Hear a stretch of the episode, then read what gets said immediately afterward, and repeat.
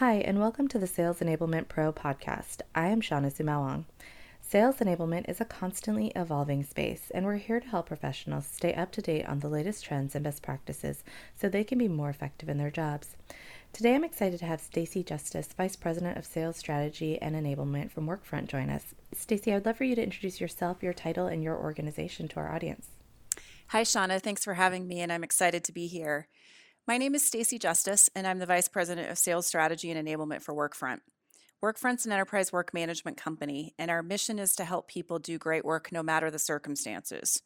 I'm proud to say that we have more than 4,000 companies as customers, including the world's largest and most well known brands, and we help them do their work better.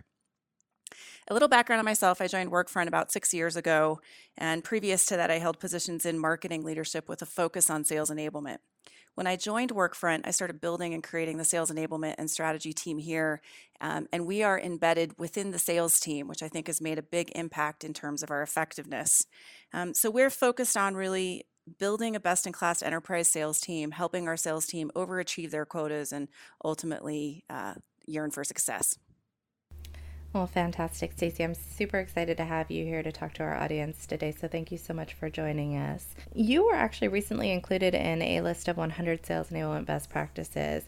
And in that, you mentioned that it's important for sales enablement practitioners to put sales leadership first. So, in your opinion, why is that partnership with sales leadership so critical to sales enablement success? Yeah, I am a firm believer that sales enablement doesn't work if leadership isn't part of the solution. So I'll give you an example um, and kind of how my team approaches this. Um, last year, my team rolled out a program to help the sales teams build more effective account plans. So the program included, you know, typical sales enablement program, training, online coaching, uh, AE delivering an account plan to their peers, feedback from peers, enablement managers. Um, it was what you would consider a really solid enablement program. The follow through, however, was, in my opinion, the most important part of that. And that follow through included leadership ensuring that the reps were accountable to then go on and create account plans to leverage the skills, leverage the discipline, um, leverage everything that they learned in that program to just be better at that, to be you know more focused on digging into an account and understanding the strategy, the growth strategy, the champion strategy, the development that comes from that. And I, I firmly believe that it was successful because of leadership engagement and because they were part of the process and part of the program in terms of really understanding what did we need to improve from an account plan development perspective and how could that take it forward. I, I, I, think that that's fantastic and, and really great advice. Um, for those sales enablement professionals, though, that don't already have a strong partnership with sales leaders, I mean, I think building trust can be a, a challenge across the board with anyone. But how can sales enablement practitioners overcome that challenge and strengthen their relationship with the leadership team? I think you have to take the time to understand what matters to the sales leaders. Over the course of my career, I've seen a lot of sales enablement professionals push their agendas with sales leaders. You have to remember that sales managers and reps' livelihood relies on them making their quota. So if you work with them to understand what are their challenges, and you make it clear that their success drives your success and your partnership and your programs, you can stay aligned with those goals better and you'll be on your way to building a solid partnership. I think that that's really great. I think uh, working with the leadership team closely is critical to sales enablement. What are some best practices for gaining buy in from sales leaders for your sales enablement initiatives? So, I've found three things that are critical to getting buy in from them. The first is building that relationship, and I do that by treating them as my number one customer. And the second is to take the time to listen to them. Like I said, understand their challenges. What are they facing every day? um, you know, and just honestly spending time to just on a regular basis to just understand that helps. And then third, which brings both of all of that together, is making them part of the solution. So working with them when you're building a program, communicating with them before you roll out a program, telling them what you're doing, what do you expect their reps to do? How is this going to help them? And then what can they do to ensure that it continues, that there's success with the program, um, that it's not just, uh, quite frankly, a one and done sort of element that just becomes a waste of time. Absolutely. I think frontline management, especially frontline sales leaders, are, are super critical um, to supporting enablement efforts. Um, and you had also talked about the importance of enabling frontline managers um, to better support their teams. And I think you, in fact, said you do this by, you know, quote unquote, coaching the coaches.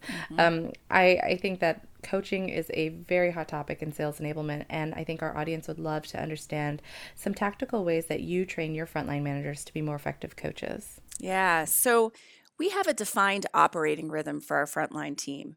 Um, the operating rhythm provides the direction on what they need to be doing every single week. So it defines how often do I have one on ones with my reps? How often do I do a pipeline review call? How often do I do a forecast re- review call and the like?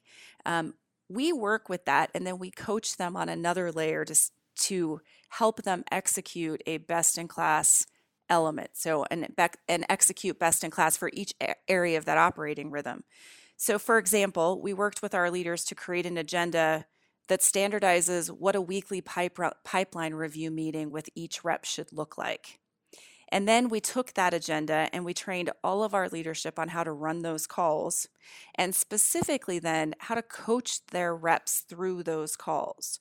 So how do I take what I'm learning from my rep if they're struggling with, you know, creating pipeline and how do I set goals with them? How do I follow up on those goals? What can really help? How do I get a, agreement from the rep that those goals matter? Um, and by doing that, it helps all of their reps be more focused on what they need to do, for example, to build pipeline. It also helps the manager to have confidence in kind of what's coming back because they've got agreement between themselves and the rep in terms of building it. And it's when we so we just look at that. That's one example within our operating rhythm. But when we look at that, there are other elements. How do I have a successful one on one? How do I relate with my rep? A lot of times, what I see from frontline managers is they get kind of tied down into the end of a process and or an end of a deal, and they help with the strategy negotiation, and the front line might be missed. And so we focus a lot on just helping them get in and coaching to help throughout that entire process. And that's kind of one way that we do it. Absolutely. And, you know, I think, you know, one thing I, I have heard from a lot of other sales enablement practitioners that are really trying to crack the nut on coaching um, is that you know it, it, it's not just something that someone can do um, in, in, a 30 minute block. It often you know true coaching occurs over an extended amount of time and in real time. Um, so how can or how does coaching um, from your perspective differ from the other types of meetings that, that you mentioned just a moment ago such as pipeline reviews and one-on-ones? And how can managers ensure that they're still able to address the pipeline reviews and the one-on-ones and the things that need to be covered, but also make sure that they're spending adequate amounts of time doing coaching? Um, that's a really great question, and I think I think the biggest thing is that coaching can occur inside of those meetings, but coaching happens all of the time. And so when I think about what good coaching looks like, I look at it and say, good coaching is ongoing and consistent. So it doesn't just happen in those weekly meetings. It happens in the car, in between, you know, client appointments. It happens on an airplane. It happens over lunch. Um, coaching's should always be happening, and it shouldn't be complicated. If that makes sense, I think sometimes we get into this and think it's you know there's a lot of coaching methodologies and there's a lot of ways you can approach it but i think the simplest thing is just having open dialogue with each of the reps and a culture that supports that feedback I also think that it is based on goals and the follow up. So I think, you know, there's an element of providing feedback, which is part of coaching, but I also think there's an element of circling back and understanding and kind of looking at what progress that person is making. And I think that's one of the reasons that, you know, you're speaking to the fact that it happens over time. Good coaching shows progress, it shows development. And if it's not happening consistently, if there aren't goals, if there isn't a level of accountability that comes from it, then I just don't think that you see that progress. And so, you know, to me, those are that's kind of the the fundamental part of coaching. I, I, couldn't agree more. Um, and, and, since you brought it up, um, I think a lot of sales enablement practitioners are struggling to understand what good coaching looks like. Um, and I think it's because we are um, so metrics driven, um, just as organizations in today's day and age, um, that we, we want to know how, how, what metrics represent good coaching or indications of good coaching. I'd love to understand kind of how you measure the success of, of good coaching. Yeah. Well, so I I think good coaching actually shows up in the numbers. So I'll give you I'll kind of give you an example when we look at this and we're coaching reps and we find um, I'll I'll go back to the pipeline example. Um, we have a rep who's you know if you have a rep who's struggling with creating pipeline, it's breaking it down into what is the best next action that you should take to improve it. And I think if we're looking forward and saying if if we make the mistake to look forward and look at the big bigger picture and say, you know, you're only at, you know, X percent of 50% coverage, you need to be at 300% go. That's kind of daunting. But if you look at it from what is the best next action, and that best next action could be in a week saying, you know what? I think what you should focus on is going out and finding two more contacts within your top three accounts that you can reach out to, or creating or setting up two on site meetings in the next week and you take that step by step and look at those best next actions, I think that really helps. No, and I love those suggestions. I think those are very actionable for our audience. So those are fantastic. Now, uh, in closing, aside from coaching, uh, you know, what are some of the other ways that you partner with sales managers and really make them a part of the enablement process? And how can sales leaders and frontline managers help to scale the success of sales enablement programs? So, first, leaders are my number one customer and my team's number one customer. Um, so, we work with them to create the programs and they're aligned with everything we do. And I think that's that is a true key in it. I think, you know, there's always an element of hesitation from sales leadership that someone's going to come in and they're not that frontline rep and so they may lack that level of credibility or whatever. So making them a customer helping them understand that you're delivering to them what they need to be successful helps.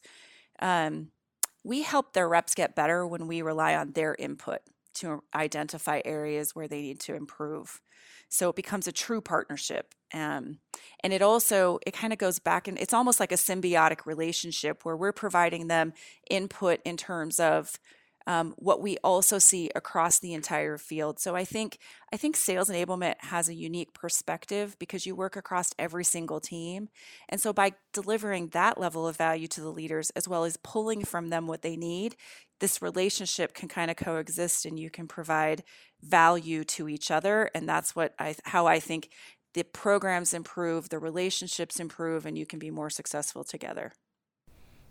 I, I love that. Thank you so much, Stacy, for joining our podcast today. I really appreciate your time. Thank you very much. To our audience, thanks for listening. For more insights, tips, and expertise from sales enablement leaders, visit salesenablement.pro. If there's something you'd like to share or a topic you'd like to learn more about, please let us know. We'd love to hear from you.